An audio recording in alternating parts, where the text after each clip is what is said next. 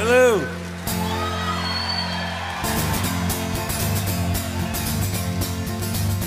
She was a level-headed dancer on the road to alcohol. What's up, everybody? Welcome into this week's episode of From Here It's Potable. Will and Hunter are back, and we are going to look at the West Virginia game and all that went right there, and then look forward to the big game against Baylor this weekend. So, here we go.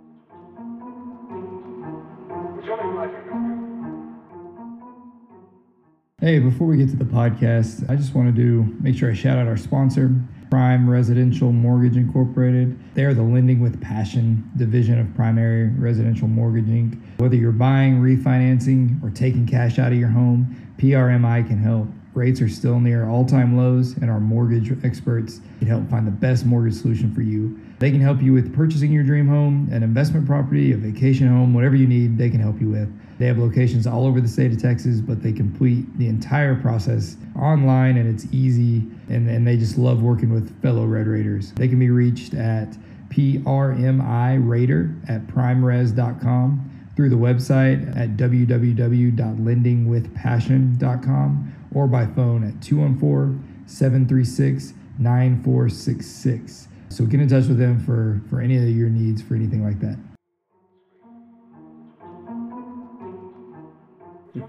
All right, we are here after a thorough beatdown of a Big 12 opponent that is not Kansas. And I think we're all feeling pretty good. How are y'all feeling? Feeling good. Shocked, like pleasantly surprised after that one. I know. I was thinking I had a tough time watching the game because I was out of town, and maybe that's the secret. Maybe I'm too engaged, and I should just step back and let good things happen. I don't know. But what was the Hunter, you had the stat, I believe, that's been quoted by several people and not attributed to you. When was the last time we'd beat somebody down like that? It was Kansas State 2009, right? I don't remember having that stat. I thought you tweeted that stat. No. I guess, yeah, probably Kansas State 2009. Then I've been getting mad at – I've had several podcasts say that, and I was like, not a single one is attributing Texas guy. What other podcasts you listening to? I mean, you know, we're the 38th ranked tech podcast, so I hit up about 4 in front of us. Okay, so I'm going to go back and take away my anger, but yeah, it's Kansas State 2009 was the last time you beat a Big 12 opponent not named Kansas that badly. And what was weird is, so like, I didn't watch the first half live. I was basically just getting updates from Ben and Hunter. And Ben is an awful updater because I would just get like, what the F? And like, could be good, could be bad. Like Morton's leg could have fallen off, or we could have thrown a touchdown. I had no idea. So it was an interesting way to take in the first half. But I mean, y'all, I do remember the thing that stuck out was Hunter saying, we're missing plays because the tempo is so fast. Golan said that because he was watching on TV. Yeah. I've gotten everything wrong that I've said in this podcast so far. Yeah, no, I mean, the tempo is just crazy. Yeah. It's so fast. And, yeah, I mean, surely West Virginia, when you listen to their interviews before their press conferences, I mean, it's not like it's a surprise. I mean, they were aware of it. It was something that they were preparing for. It didn't look like it, though, even though we know they did. And so, you know, I heard the same from Baylor this week. Yeah, I mean, a lot of people, you know, Oklahoma State uses it, and Texas does. A lot of people do, but we're kind of on a different level as far as the tempo goes. And, you know, I said it last week. I was curious about what that did to us not subbing. Like, what would not subbing do to our kind of distribution of the ball and it wasn't what I was expecting. I thought our tight ends would be the victim of it, but yeah. They're actually the beneficiary. Yeah. And so we just have tight ends on the field and just line them up at receiver. I mean, we were in 12 personnel on these drives, and we would be in that for 7 plays consecutively, but we would be in a lot of different formations. I mean, we would have 4 wide, with that. And West Virginia would line up 20 yards off the ball, and we would just throw it out there and have a tight end blocking, and Nehemiah Martinez would just waltz for 8 yards. Yeah, we just – it didn't look like they prepared for us at all, even though we know they did. I mean, that's kind of what our offense did to them. Yeah, I would agree with Hunter. The biggest thing, too, that stuck out to me, you know, upon the first watch and rewatch, not just with the tempo, but we just, I mean, we were gashing them on pretty much any single play we ran. Like, I know this is going to sound crazy, but I mean, to me, you kind of looked better on offense than you did against Murray State. Like, I thought Murray State gave you more resistance at times than West Virginia did. They just, you know, not to discredit like what we did on offense on Saturday, but it just seemed like West Virginia was just like completely lost as far as like what their game plan was, what they were going to do on that side of the ball. And I mean, it's just, it was just like just stealing every play. It was just like, well, you know, this like 3-yard gain looks like it might turn into an 8-yard or 10-yard gain. I think really probably the biggest example of that was Sir Roderick's rushing touchdown around the left corner, where I think we were running inside zone, and then he just bounced it out. Two guys just one he embarrassed both guys. Yeah, but both just really just piss poor efforts by two West Virginia defenders. Yes. Like it looked like child's play. Yeah, it was like not a very good. It's not a very well blocked play. And no, not at all. But it was like it didn't matter because West Virginia couldn't tackle. And I've seen people online kind of talk about like this West Virginia's plan was one of the worst defensive plans I've ever seen. It was terrible. They couldn't tackle.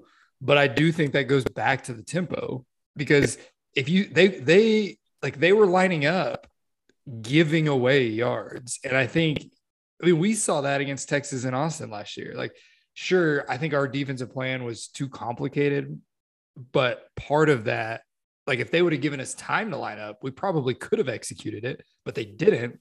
And so, you know, you had 11 guys standing up looking at each other when the ball was snapped. And I think you caught West Virginia like that a few times. Like when I finally got to watch the game, you know, mid third quarter, I finally saw like why what I was getting texts about was happening. And it was just, I mean, there was no resistance. If we wanted 6 yards on a screen, 6 yards on a screen was going to get got. It was every single time.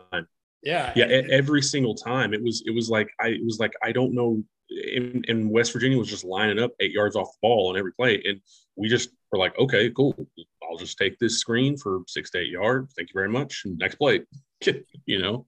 Yeah, Kittley said he thought they were a little worried about getting beat over the top. You know, when you listen to these coaches, like the Kansas State defensive coordinator mentioned it, pretty much everyone that's facing us, is they talk about having to simplify things because we go so fast.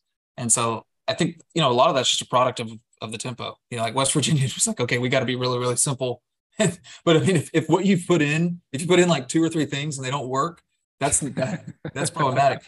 So, you know, I said, going into last week, like I'm not going to overreact when we put up a bunch of yards because we should have done that. But it exceeded my expectations.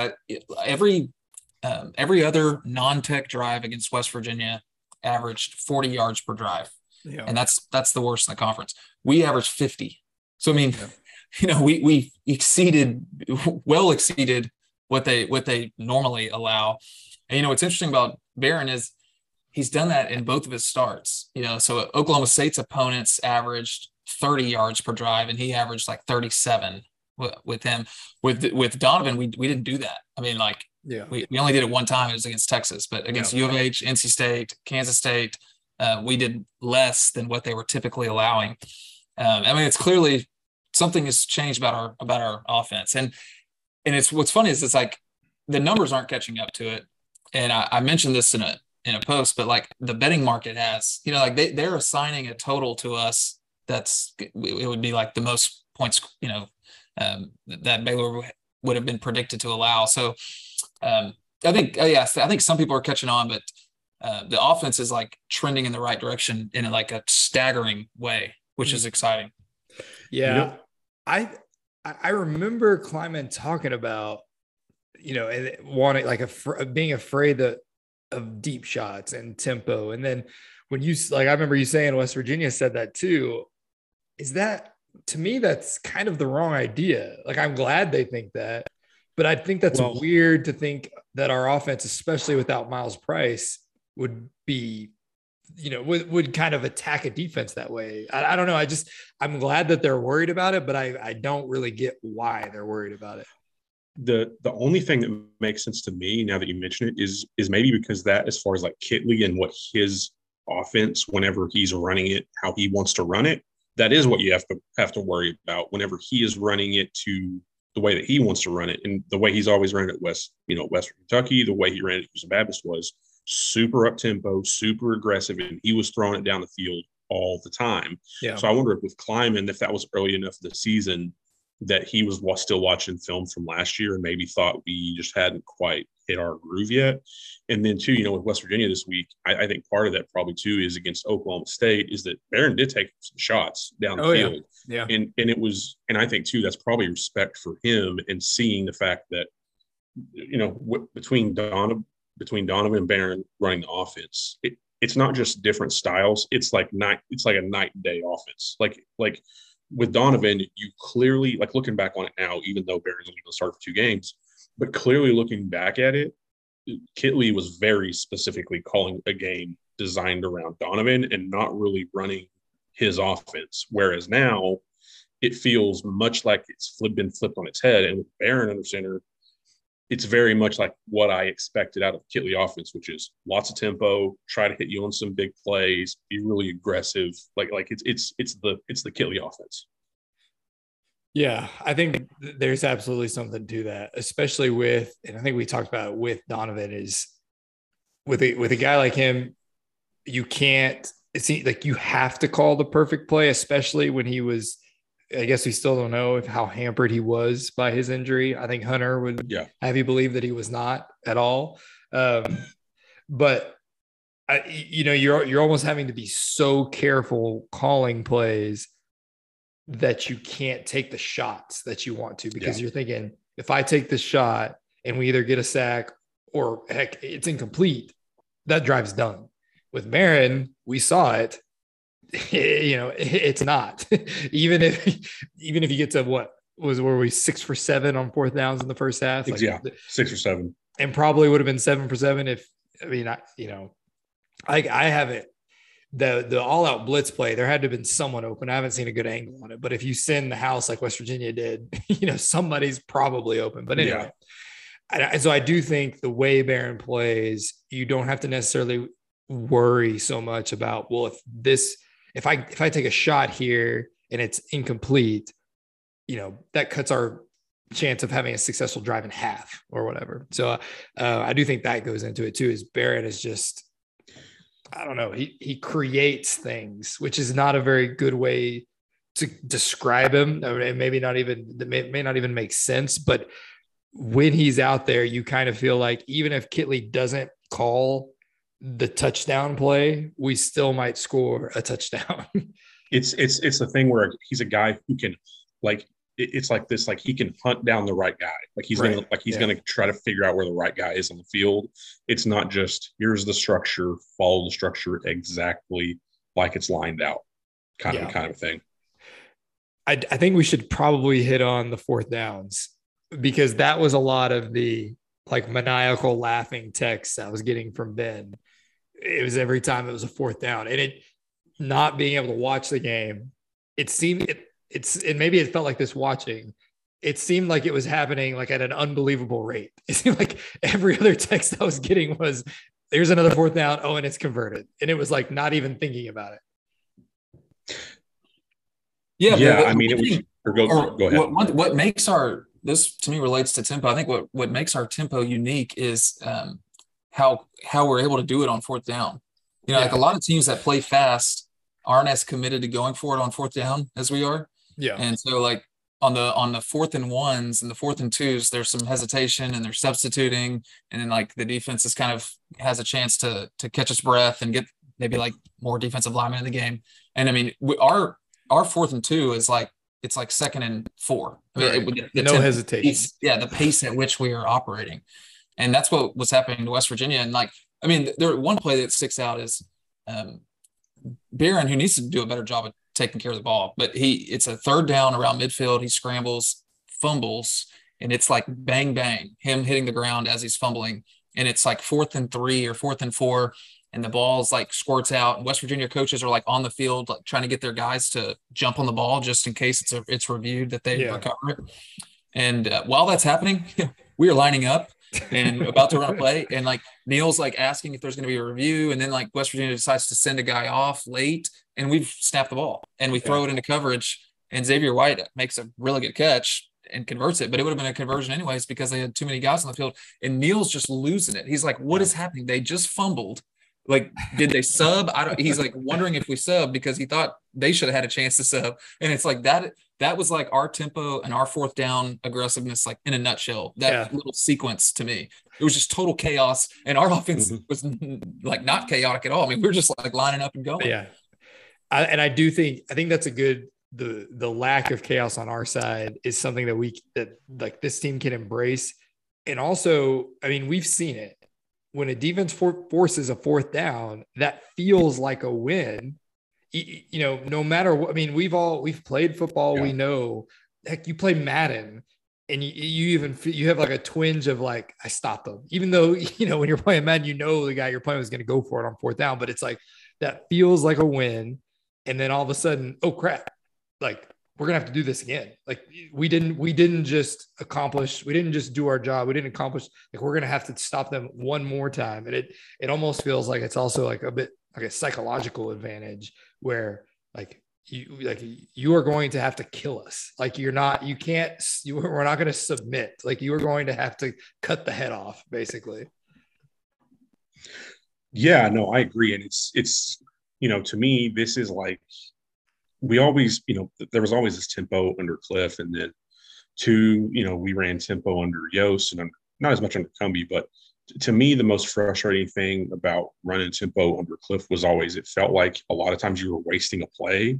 If you got a big 1st down and then you were rushing up there and then you were trying to do something and then it would fall apart a lot of times. Yeah. And then with Yost, it seemed like it was kind of the same thing where you would make a big play and then we all knew that you were going to run it. And then so did the other team. And you were going to get like a yard, and then you just didn't get anything out of it. Yeah. Whereas with Kittley, it feels much more like true controlled chaos. Like there's a plan, and you know what? There's probably going to be one of these weeks where we're running tempo like this, where we all are like, "What are we doing out here?" But through the first, you know, 2 weeks with Barron as a starter, it just hasn't felt like that yet. Yeah, I do. I think it's important too to point out that. Like we hear a lot about these books. We hear a lot about the, you know, the analytics, the company that they're using. And like, I know of high schools that are using it. And I think it's important to point out too, that everybody's book is different. Mm-hmm. Like, I think there's like a mindset out there that you pay for a company and they send you a book, but that's not really how it is. You each week you get a new book. And so like our book against, so, yeah, for example, I think an example would be Baylor. I think they have the same service as us. Yeah. Right.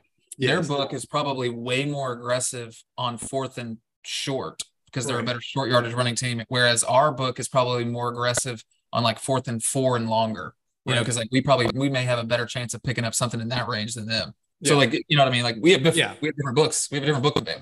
Right. And ours would be different because we don't want to run it into their giant Samoan defensive tackle. Like he's going to factor in on some of the short yardage stuff and the kicker, the weather, like each week is different. And so I think, you know, that's important too. When you look forward, like it may not be, our book may be less aggressive against the team that factors that they judge as different than West Virginia or what have like. And that's another good point. Is going forward, I predicted that we'd be a touchdown underdog in this game over the summer. I mean, I would have lost a lot of money if you'd have told me, if you'd have said like, you know, make a bet that Tech would close as the favorite in this game. Well, like over the past 6 games, we've been considerable underdogs going in. And I guarantee you that the book incorporates the point spread because that's the best way to determine like, you know, your chance of winning. Well, going forward, our book's probably going to get more conservative because like suddenly we're not an 8-point underdog, 10-point, 11-point underdog in these games. Yeah, right. Yeah. And because that's what, I mean, when you're an underdog, you try to increase the variance, you know, when you're favored, you don't want variance. Let's play this thing straight up.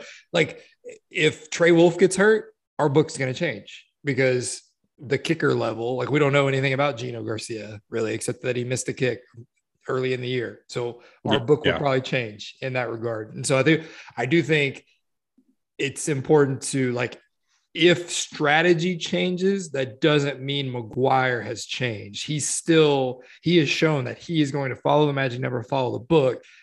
It's important to know the book changes every week. So it's important to keep that in mind moving forward.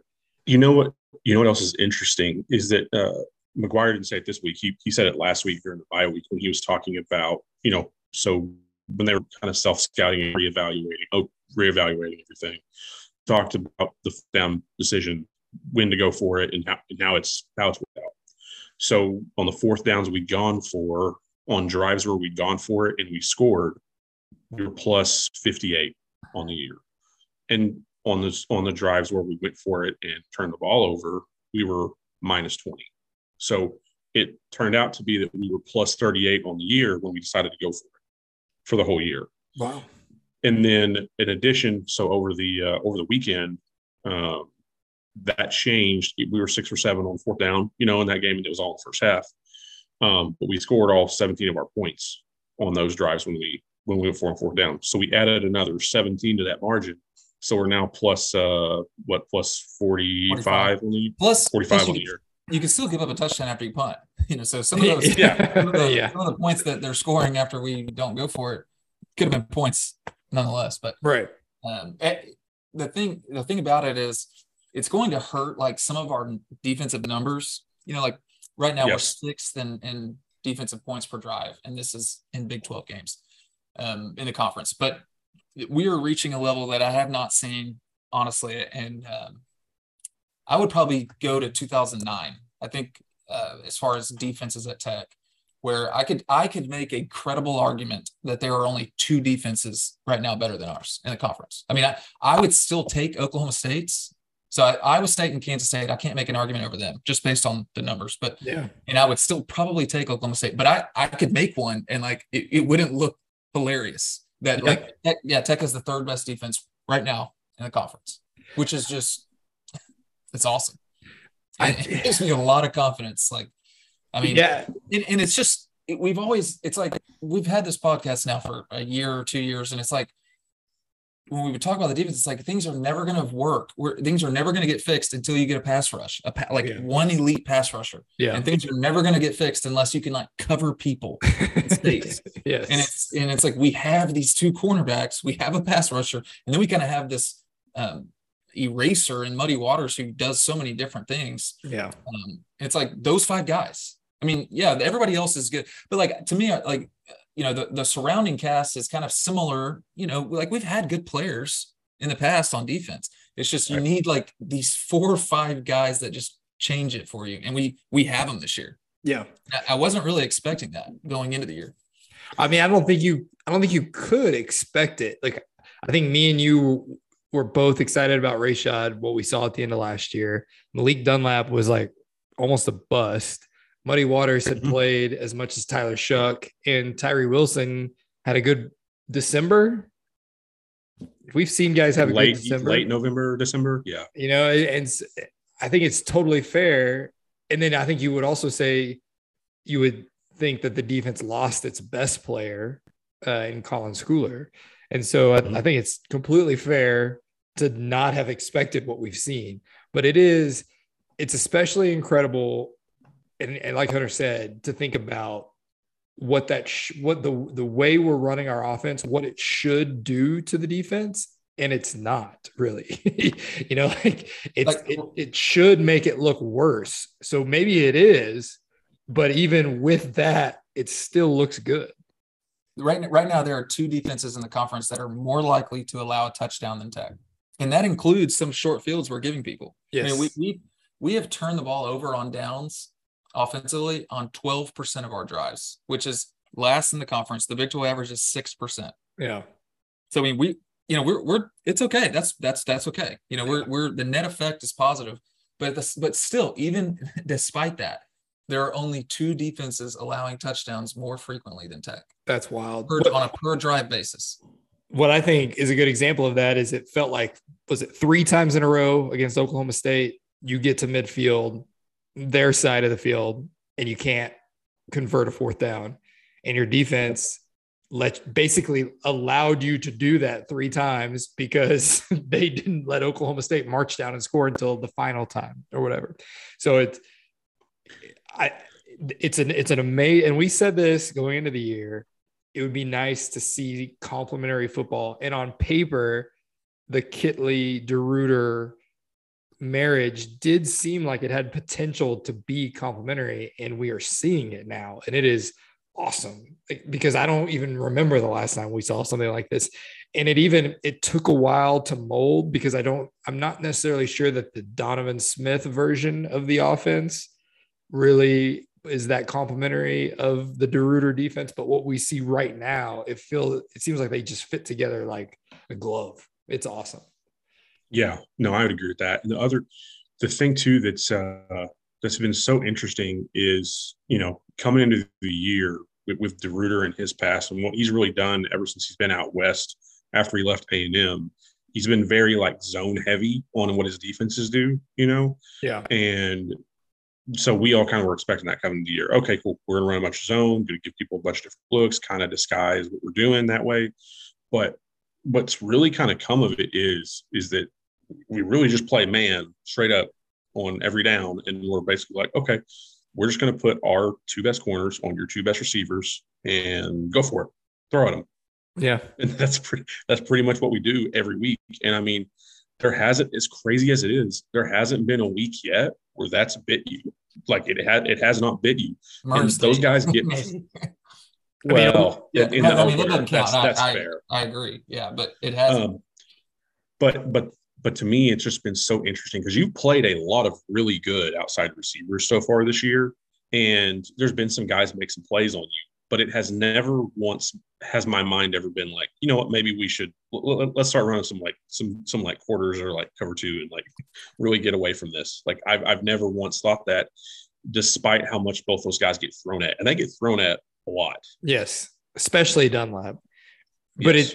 It's also, I mean, I would. Hunter, it seemed like when we recorded last week, you were most afraid of these 2 receivers so far that we've played, just based off basically their size and the combo, having 2 of them. Yeah. And yet it was almost they were non-factor. Those 2. Yeah, non-factor. It was almost Dunlap and Williams. If you listen to Neil afterwards, he said that specifically. Our 2 receivers, non-factors in the game, non-factors. And they were, yeah. And I don't know if, I think those 2 guys, they're a tougher test than what we'll see this weekend, especially with their kind of little slot shifty guy out. But I guess switching gears, this will be an interesting test because number one, Baylor's offense is really good on paper. I mean, they have been very effective, but they're just total opposite of what kind of anything we've seen. Too. I mean, we've never seen we won't see the amount for the rest of the year of under center tight ends running off tackle from under center that we'll see on Saturday. And it'll be interesting to see what we look like against them, because there won't be any shame in allowing 30 points to Baylor, because based on 1, the number of possessions that'll probably be in the game, and 2, their offense is good. Yeah. I mean, that's kind of what they're expected to score, is that amount of points. Yeah. I do wonder, I was even trying to think, I guess Baylor last year was the last time you saw an offense like this. I'm just trying to think of, because I think this will be the game where your linebackers are tested the most, because when you run, kind of that pro style system, you're basically making them be disciplined. And so if they're going to have to respect the run. So I guess then that goes back to, if they play action, can Tyree Wilson, Tony Bradford, Jalen Hutchins, Pierre, can they get home? Can they at least cause Shapen some problems? And then also, can your linebackers read and react quick enough to not give up easy throws over the middle? Like, put their bodies in the way of the throwing lanes would probably be, you know, what I'm looking to, which I think the linebackers have been fine, but I also think the defense around them has been so good. They really have only had one job, like run and hit. I think this week it's a little more difficult. Yeah, it for sure is. And it's like you said, with we just don't really know what this is going to look like. You just don't see anybody else who's going to run an offense like this. And you know, I mean, but you know what the other weird thing is, though, too? It's like looking at what they've got at their skill positions. And I've watched them a bunch this year, but there's watching the guy at their skill positions, there's just nobody who really just like scares me and really just jumps off the page at me. I think they've got a lot of really good players, you know, receiver, running back, you know, they're tied in. Sims is a tight end, right? Is that his name? Yeah. He's good. Yeah, he's good. Ben Sims is really good. I mean, the guy that scares me is the guy for how much they've scored is he at? Yeah, Baldwin. I agree. He had 200 yards against Oklahoma State. It's like, I mean, he's averaging like 25 yards every time he touches it, and he's just super fast. But I listened to Aranda, and he said he did not expect him to be able to practice until Thursday. So, I mean, that you wouldn't think he's playing. But, no, I would say that Baylor, they won't be the – they won't – their skill guys are not going to be, without him, anything more than what we've seen. I mean, their starting running back who's supposed to kind of be their workhorse is out. So they've got this freshman who's pretty fast. And then they've got another guy behind him who's like a monster, 250-pound running back. Jones. Yeah. But I agree. But they're still effective. So, I mean, they're doing something right. It's one of these things. It's one of these offenses, and I think it's by design. You watch it, and you kind of get bored a little bit, and then they all of a sudden they hit like a 20 or 30-yard play on you. Grimes is good. I mean, I think that's kind of what it comes down to. Like, I know there's A&M people who want him to come kind of run the offense for Jimbo next year. You know, like he's a well-respected. That would be a massive improvement on Jimbo. Yes, I don't know why. That would be like when Cliff hired an OC. Like, it seems kind of pointless, but just to say that he did it. But, yeah, I'm sure Grimes could get a good paycheck out of it. But this game, so first off, Baylor people making a big deal about us, them perceiving us to be making a big deal out of this game. Okay, it's our first night game. So, right? So that's when you do a blackout and where you when you wear black jerseys.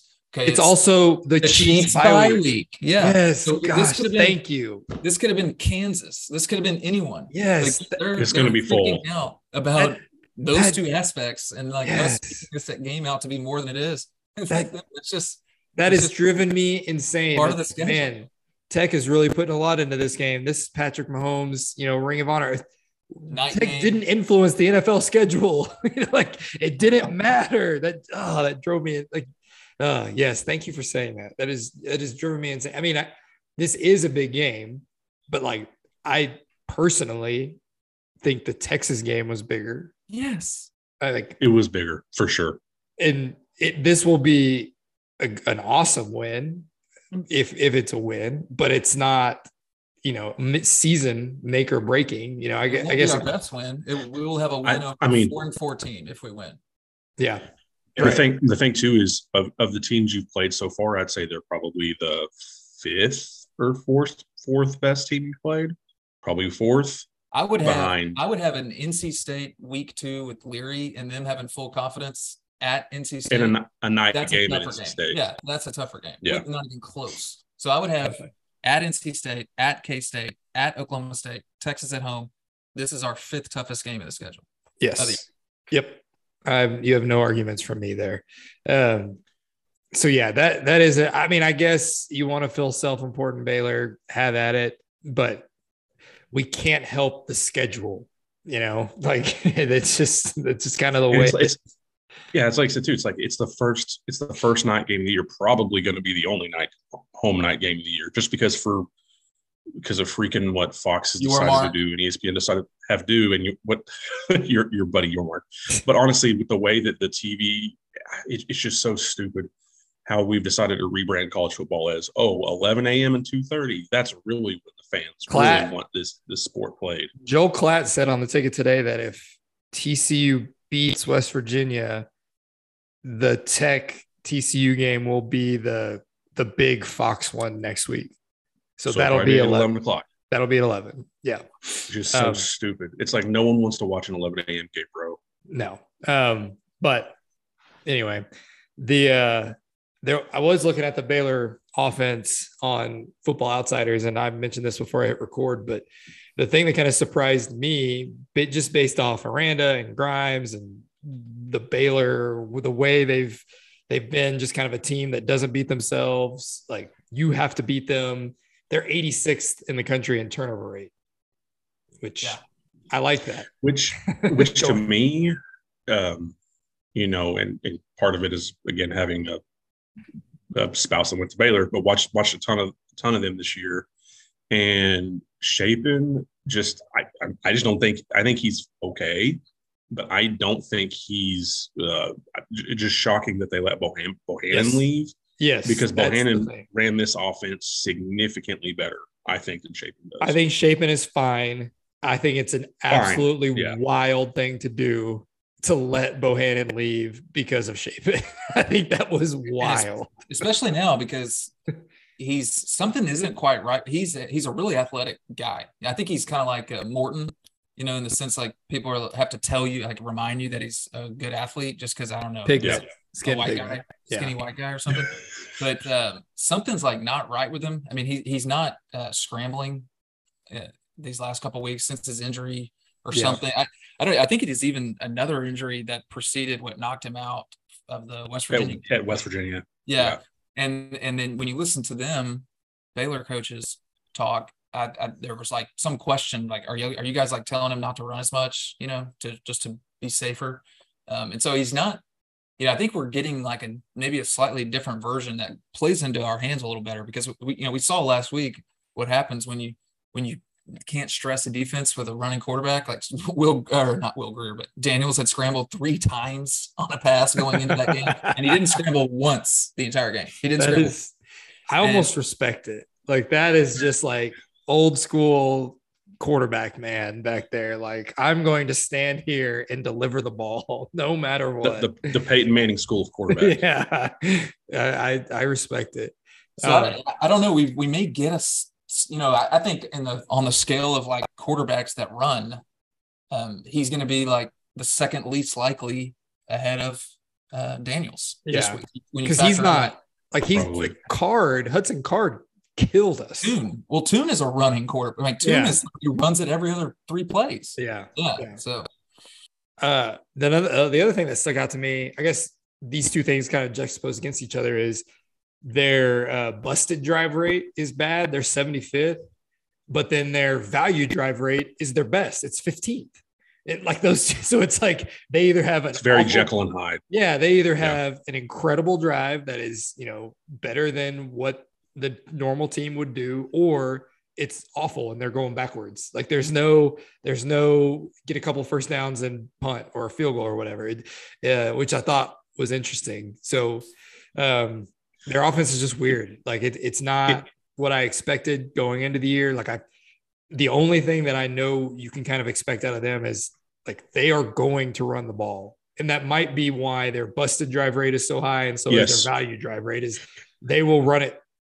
They're almost like the Cowboys in the sense, like, we'll run it on 2nd and 10, just dare us. Like, we'll do it, and then they're in 3rd and 11, so like that could be why, but I just found that kind of interesting. I will say too, though, I think as far as a traditional run game, they have the best one you're going to see all year. Now they don't have like the most talented running backs. That's UT had the most talented running backs you're going to see all year. But I think as far as a pure like scheme, offensive line plus running backs, you think it's better than Oklahoma State? That would be my second. I do. I think they're better than Oklahoma State. I say that. Heck, Kansas State. Well, the thing about Kansas before the last 3 weeks anyway. Yeah. But the thing I'd say about K-State is they have such a unique setup because they have two guys. They have two running backs in the game at all times, whether it's Martinez or it's Vaughn, who either of those guys, if you give them a crease, they're going to take it for 30-plus yards every time you give them a crease. And nobody else has that. And with K-State, it's almost like the blocking matters, but it's more so about those guys making plays in space than it is the actual blocking. With Baylor, it's about the scheme, your offensive line being consistent, and then there's to their credit, like there's no drop off with any of their running backs. They play different, but they all just like their worst running back is like pretty good. You know what I mean? Yeah, yeah. I think McGuire said this week that Baylor has 4 offensive linemen that would not be playing college football without a COVID year. I mean, that's wow. That's crazy. Pretty impressive. That is crazy. Their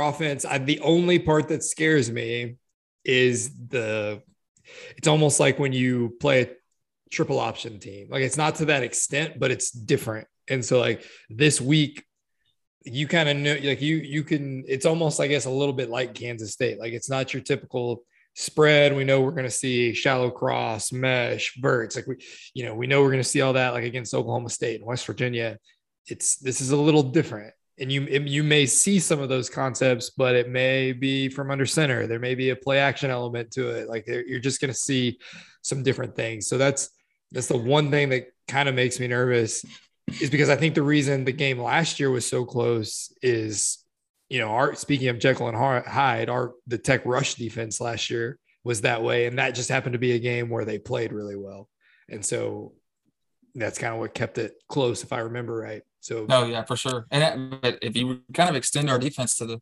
that game and the bowl game, I mean, there just aren't many teams playing defense the way we have been the last. Yeah. If you extend it out 6, 7, 8 games like that, yeah, that's true. There's a guy who does, Ken Palm. Basketball guy, and he just does, it's per possession, he rates teams, so he takes tempo out, and then he factors in for strength of schedule, and so you just get like a how good is a defense on a per possession basis. And there's someone who does the equivalent of that in football, and we have a top 25 defense right now, like on a per possession basis adjusted for strength of schedule. And the best finish that I could find post Leach is 39th, and that was that 2013 defense that was good, that had a bunch of NFL players. Well, that's it's crazy. I was, because I pulled up Football Outsiders, the defense too, and I was looking at Baylor stuff, and they're 31st on Football Outsiders, they're DFEI and I was like, I wonder where we are, 24th. That's insane. I don't, like, I've never gone to Football Outsiders since I've known about Football Outsiders and not had to scroll to the bottom, to find us. Like it's wild that we are sitting above Baylor. Minnesota is 25th. You're looking at these teams. Like it's just wild to me. Which to me it's too. It makes me wonder. And I think to a lot of what we did last week to West Virginia, which we really haven't talked much about that. Our defense did what against West Virginia, but really. You kind of seemed like you made a big corner in maybe the bye week. I'm not saying you took this huge step forward, but we just looked a lot more consistent. And it may have been the whole thing we talked about earlier. If it's the first time you didn't see a running quarterback, so then you could just kind of pin your ears back and you just have a plan and you just got after them. But I don't know. It's going to be interesting to see this weekend. And then two, if that's if both those stats y'all talked about hold up, then that means our defense should, as the year goes on, as we keep facing really other than TCU, the rest of the offenses you're going to see the rest of the year aren't as good as what you've seen, and then OU at the end of the year, but really just TCU. You should keep getting better every week of how you look on that side of the ball. Yeah. Going back to, because Hunter, you sent this in a text about was it the first down rate? Cause on Football Outsiders, our first down rate is 29th. Allowing drives that can gain at least one first down. Yeah. Right. Which is an interesting thing to pose against the Baylor offense. Their busted drive rate like where you're not getting a first down. So it's like, that's almost the big matchup there. Like, can we keep them from gaining that first down, which probably leads to value drives, which our defense has been good at. And I actually think there's, you know, they're saying the same thing too, but the opposite, like about our offense, you know, right. Like getting that first down, keeping us away from the tempo and going fast. I listened to their player interviews, and that's what they said. They're like, we can't let them get a first down. You know, we've got to prevent them from getting the train, you know, on the tracks. And I agree too, because you know, if you allow Baylor to get a first down, that we're going to be kind of looking in the mirror because if you gain a first down or two and you're playing Tech or Baylor, you're probably going to be going for it on fourth down. Yeah. So it's like the only time you can force a punt. It's like if you stop them that first time. Right. Yeah. That's a good point. Otherwise they're going for it. Yeah. And that's like, you know, earlier me talking about how the going for it is kind of like a psychological tactic as well. And that's something our defense needs to kind of keep in check. Like, you're going to have to stop them four times. And you would think that we rep our fourth down stuff. And so our defense has seen it, you know, a lot of that. You would definitely think that they would be used to it in practice. But I do. Well, you made a good point. I think we didn't really touch on the defensive performance against West Virginia probably as much as we should have, but like that was an incredible display. Like it really was. I mean, Hunter was pretty afraid of their offense. I'm not mischaracterizing you, I don't think. No, I think what I was afraid of, like, I think West Virginia saw that and they just threw it up. I mean, they challenged our corners, kind of like what I would have done, I guess, if I was them, and it just didn't work. Like we just made the plays. The thing too with that, you know, JT Daniels, I didn't think he really played that well, but like on a lot of those balls that he threw down the field in one-on-ones, it wasn't like he made just like a terrible throw and you're like, dude, what the hell are you doing? It more so was just our DBs, like just like going up and making play on the ball and just saying, okay, I'm going to beat you. Like I'm like, they just beat the receiver for the ball. Like they just beat him out for the ball. Going into the game, West Virginia was averaging 45 yards per drive, which is amazing. We allowed 27 yards per drive. Good gosh. That is awesome. Yeah. I mean, they were ridiculous because there were a lot of that. Yeah. There was a moment, you know, it was when poor Adrian Fry, he got put in and like the defense went to crap for a series. But like there was a moment there where it was like, this could get hairy, you know, like another stop. And if they get their defense gets a stop and then score, but it just never got to that point because the defense was suffocating. Like it just was, like it just never felt like they were going to consistently move the ball and score. And I think the next possession was the Jacob Rodriguez forcing a fumble. You know, like it was just over. And we have definitely weaponized the substitution rule. I mean, you cannot substitute with less than about maybe 16 or maybe like 17 or 18 seconds on the play clock against us. Or Jalen Hutchins is going to be it's going to take 15 seconds for Hutchins to get off the field. I mean, I'm serious. No, it's not going to get the playoff. Y'all know who that's really going to hurt is Sonny Dykes, who he about had an aneurysm on the sideline in that game against Oklahoma State. Whenever Gundy and you know Gundy, they never showed him, but I bet he had the smirkest look on his face as Dykes was just losing it on the sideline in that game a couple weeks ago. Freaking Gundy. I can't believe he let them win that game. That dude. He sure did. Anyway. But yeah, I'm curious as to what y'all think about because I still don't think we can run the ball. Like I know the numbers are better. It just doesn't look right to me. And I am concerned about Baylor's defensive line. They're big. They're good. I don't think they were as good as they were last season, like not even close, but like they are going to pose a different type of challenge. Maybe one similar to Oklahoma State. I'm concerned that because the way we're running the ball doesn't look like it's sustainable to me, because it's not consistent. And so I do wonder how it looks against a pretty good Baylor defensive line. I think they're pretty good. I do think Oklahoma State is better.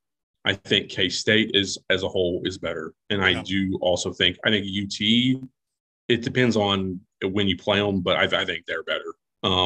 But now, again, also this year the Big 12 is insanely deep on the defensive line this year across the board. There are a ton of really good defensive lines in the conference this year. West Virginia, if I remember right, West Virginia was able to run the ball well against them. But I don't know if we're capable of doing – I don't know. It's just weird. That's what makes me nervous, I guess, offensively. West Virginia ran it in the flats. They ran off tackle really well against them quite a bit. And so which plays into what we want to do. I also think where we're going to have success running the ball is if we get a quick first down, and then maybe you get a 1st and 5 and you get something quick and then you hand it off. But you got to be in your up tempo, and you got to be trying to run it outside the tackle boxes to really, I think, hit them and succeed in the run game against them. You can't run it on the inside against them. That's not going to work. Yeah, that's true. Yeah. Heck, yeah, I guess, Hunter, who is Wilburn's biggest challenge? The K-State nose or this guy? This guy. Okay. Not even close, man. Really? Because you expected that K-State nose to eat his lunch. I did. But this guy, just physically, though, I think that it's two different animals. This guy's just a monster. However, it's going to be interesting to see him kind of run. They're going to be able to sub him. So, that's true. I wonder what's going to happen to him later in the game. If you stick him in on a series and he's already, in the third quarter or something, and he's somewhat tired. And then if we get a couple first down, 8 plays later, and he's still in the field, and it typically wouldn't be, and we're not substituting. He's going to be faking a cramp. Yeah, that's true. Yeah. But, I don't think you can do that all the time. But there will be some of that. It'll be interesting to see how they handle that. I do think the offense – I still don't think they're good, but I do think they played their best game. It was significantly better. Yeah. You didn't have, Caleb Rogers – single-handedly destroying drives and things like that. It was a good performance. And so I do wonder if that was West Virginia based, if that was bye week based, or if that's just improvement. And we'll we'll see some growth this week as well. The biggest thing to me was that Barron never really got truly pressured, except for they sent that all-out blitz on that 4th down play. Yeah. And then other than that, he rolled out of the pocket a couple times, but he never really was just under true duress very much the rest of the game. In fact, there were a couple of dropbacks. He just kind of stood back there for literally 3-4 seconds and then found somebody. So, and I think, obviously Sills for them is a good defensive lineman. Sills, he's not what his brother was. He's a really good defensive end. Yeah. But it's still a solid group. I think it's better than a couple others you played this year, and it didn't look nearly as poor as it had. So I think it was a significant step in the right direction. Against Houston, we were sacked on 9% of our dropbacks. Against North Carolina State, 9%. Against Kansas State, 12%. Then now that we've had Barron, we've gone tempo. Oklahoma State was 6%. West Virginia was 2%. It's we're a third less likely to get sacked the last 2 and 2% is a crazy low rate, even for a really good offensive line. 2%'s a really low rate. So it was a really big step in the right direction, I thought. Yes, because that West Virginia defensive line has looked pretty good. And so their average before going in was 6%. They get a sack on 6% of dropback. So, and it's been discussed in a lot of places, but I mean that tempo helps that. It is so much easier to block, to defend, or to go to play against a defense that is not quite set up on the snap. Where they can just, play full speed. They're still thinking when the ball is snapped. It makes such a big difference. And, it's smart because I think what Tech ran 96 plays and McGuire said, like, they're trying to get to 100. You know, like 96 plays wasn't good enough, which they probably would have if the game was close. But oh, that would have. It definitely would have. I mean, I don't know. I'm excited. It's a big game, man. Yeah, big game. Yeah. Now the Baylor guys are going to play that right now. What would you take a split of the next two right now? Yes, I'll take it. I would too. Don't care which one. I wouldn't like it. Don't care. I wouldn't love it, but I'll take it. I'll be 5-4 with three games left. I'll take it.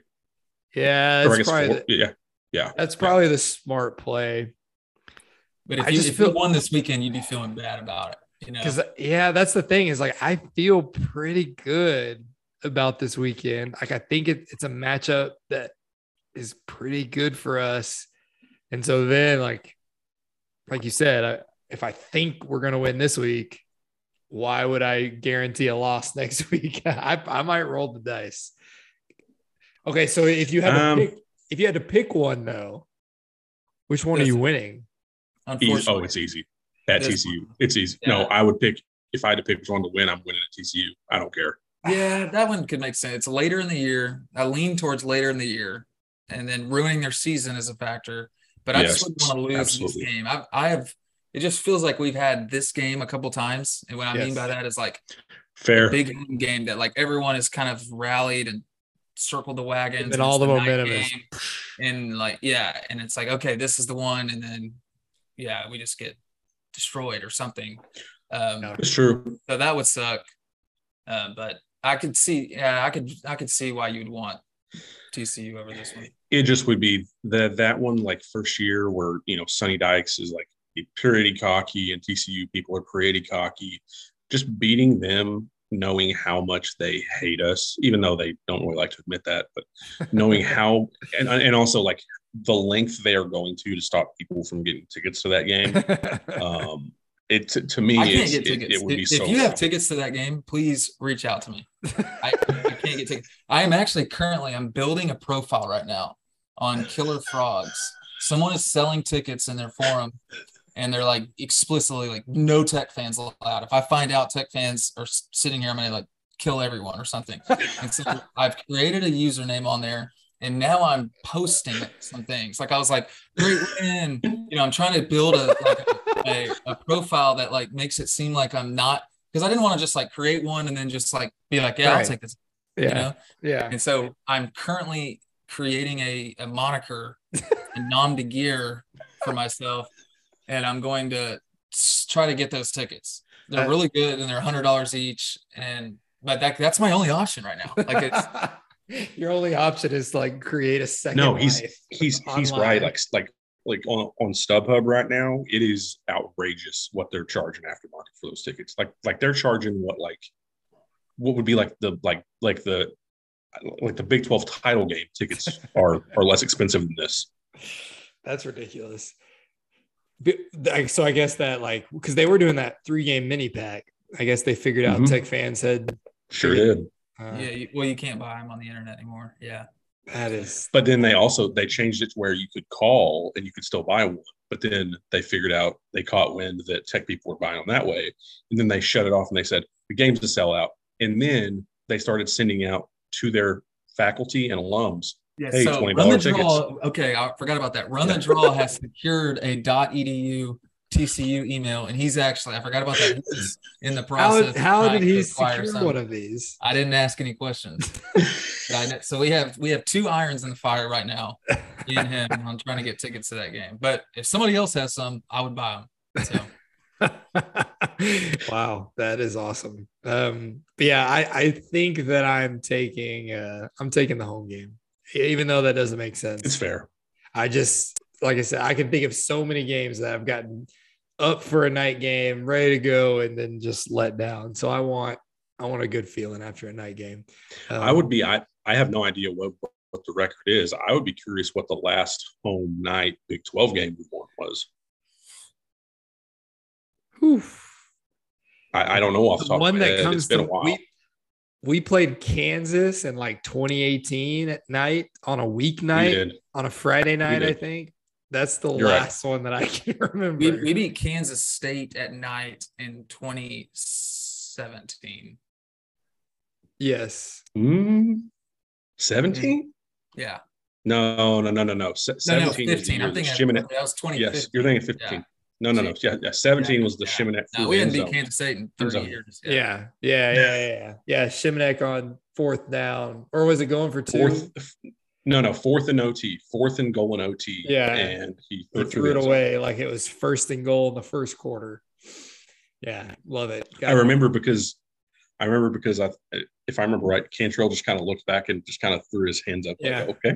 It's like, sure. Let's live to play the next down. Yeah.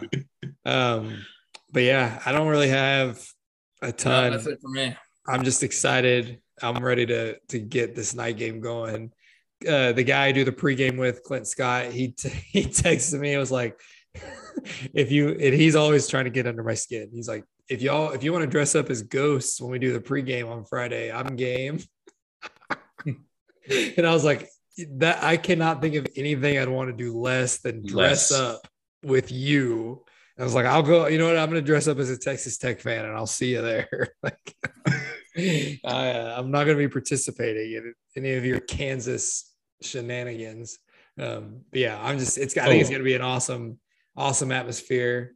And I'm ready to get after it. Do we finally see the vaunted three quarterback offense? Everybody seems. I hope not. I think Level said to. Level said today we'll see it in the first quarter. I think. Please no. Please shelf this idea. This has like terrible idea written all over it. I kind of want to see it. To be totally honest with you, I want to see it. Like I want to see it on first and 10 on the first drive. If they've been working on it since August, it's got to be good. I just and when was the last time Texas successfully executed a trick play? They've all been like, even since Yost, they have been horrendous. So if we could like execute a trick play and it work, like first drive against Baylor, sign me up. First play of the game, you're gonna have Shutt come out under center. You're gonna have Barron line up as the wing, and then you're gonna have Donovan out wide. And then we just see what happens from there. They should line them up all in the shotgun, like shoulder to shoulder behind Wilburn. And you don't know who's getting the snap.